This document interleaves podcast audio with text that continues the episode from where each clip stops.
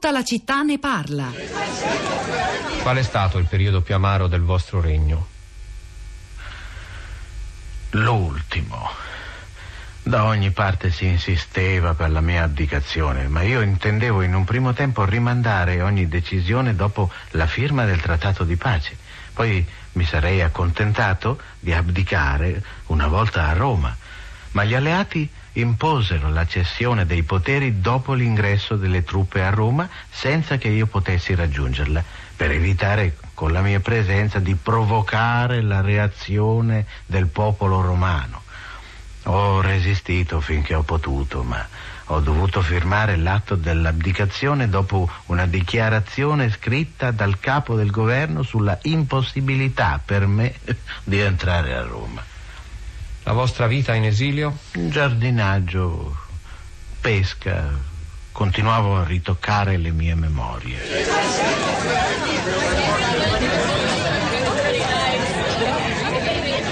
Le interviste impossibili, storico programma radiofonico della seconda rete che andò in onda dal 73 al 75 in cui uomini della cultura italiana dell'epoca eh, fingono, fingevano di intervistare 82 eh, fantasmi redivivi di persone appartenenti ad un'altra epoca. In questa clip lo scrittore e critico letterario Giulio Cattaneo intervista niente meno che il protagonista della nostra puntata di oggi qui a tutta la città ne parla, cioè Vittorio Emanuele III, interpretato dall'attore Gianni Bonagura. Rosa Polacco, quali commenti a questa puntata così divisiva, devo dire anche nei messaggi che arrivano a, sui social network?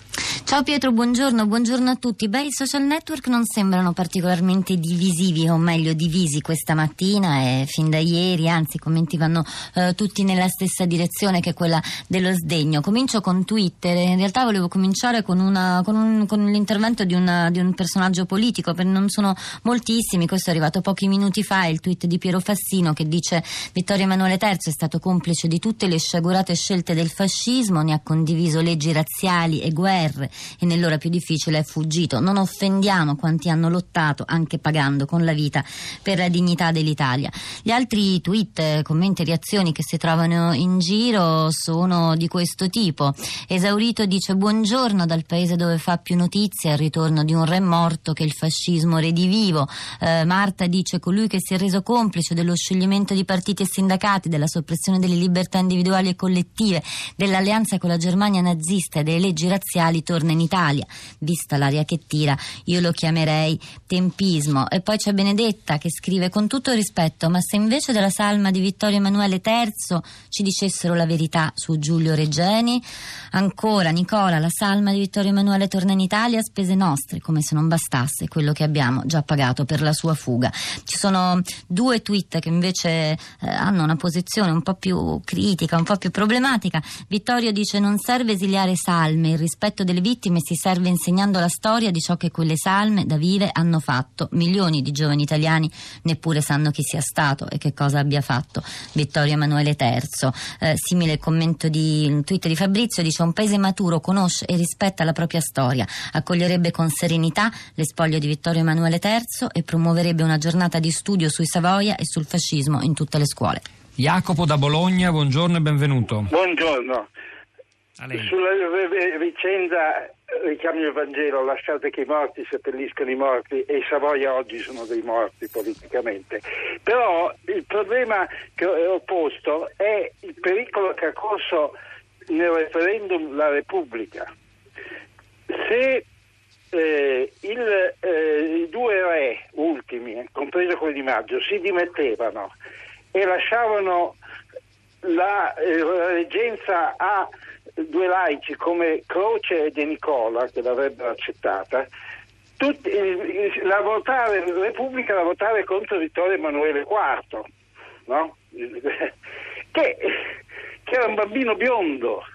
Le mamme si sarebbero commosse e quindi il giudizio politico passava di là, c'era la garanzia di due liberali che avrebbero tutelato la Repubblica sarebbe stata. Mio padre è stato sindaco di Liberazione Prato Vecchio del Partito d'Azione e temeva che diceva abbiamo scampato un grande pericolo. Eh, grazie per avercelo ricordato. A volte la storia ha degli snodi molto, e dei passaggi molto stretti. Francesca da Monreale, buongiorno. buongiorno. Eh, io mi, mi domando quando l'Italia farà i conti con il fascismo, cioè in un momento di rimonta delle destre portare le salme Savoia mi sembra inopportuno. Non parliamo poi del delirio del principe ballerino sul Pantheon, certamente non eh, vanno spesi soldi pubblici per un referendum sulle salme e anche gli ebrei negati di cittadinanza da quel re creditore avrebbero diritto alla sepoltura e non l'avranno mai perché non ci sono più le loro salme passate per i camini. Trovo che più discrezione sarebbe opportuno e che il presidente Mattarella avrebbe potuto condizionare il rientro delle salme Savoia alla restituzione allo Stato italiano degli archivi storici rubati e esportati da quella famiglia. Grazie Francesca, ora da Monreale ci spostiamo all'estero, andiamo in Spagna dove ci sta ascoltando immagino in streaming, anzi per forza in streaming. Mauro, buongiorno, benvenuto. Buongiorno a voi. Dalla monarchia spagnola, da dove ci parla? Eh, vi parlo da Valencia. Un paese che vive oggi i giorni tra i più difficili della sua storia, si sta per votare eh, in Catalogna. Sì, mm, diciamo qui il tema per cui ho chiamato era diverso e naturalmente sì, sì, il certo, tema della memoria mm. ehm, che ehm, è molto presente nel dibattito politico. Ovviamente sappiamo che il fascismo è finito da una quarantina d'anni, la monarchia è ancora eh, viva e presente. E, ehm, però il tema è quello della memoria, infatti, e qui c'è un dibattito da tempo sulla eh, Valle de los Caídos, che è il monumento alle mm, eh, vittime della guerra civile, del, della parte franchista ovviamente, quindi è il, il santuario del franchismo e c'è una discussione per mh, mm, distruggere, eh, smantellare questa costruzione che è anche piuttosto brutta dal punto di vista architettonico e anche mh, togliere la, la, consacrazione religiosa perché è anche un santuario eh, religioso. Tutto è inquadrato nel tema della legge sulla memoria che qui regola ehm, la cancellazione di alcune vestigia della memoria franchista eh, per esempio dal punto di vista della toponomastica o dei monumenti. Insomma, è una discussione che ogni tanto emerge nei giornali, nella televisione, nel, nella radio, e insomma però ci ricorda che la memoria del fascismo e del franchismo è ancora molto viva ed è al pari che in Italia, una discussione che ascoltavo appunto per radio, è molto, è molto viva e molto presente nel... Grazie Mauro per le sue parole e anche per il fatto di ascoltarci dalla Spagna. Rosa.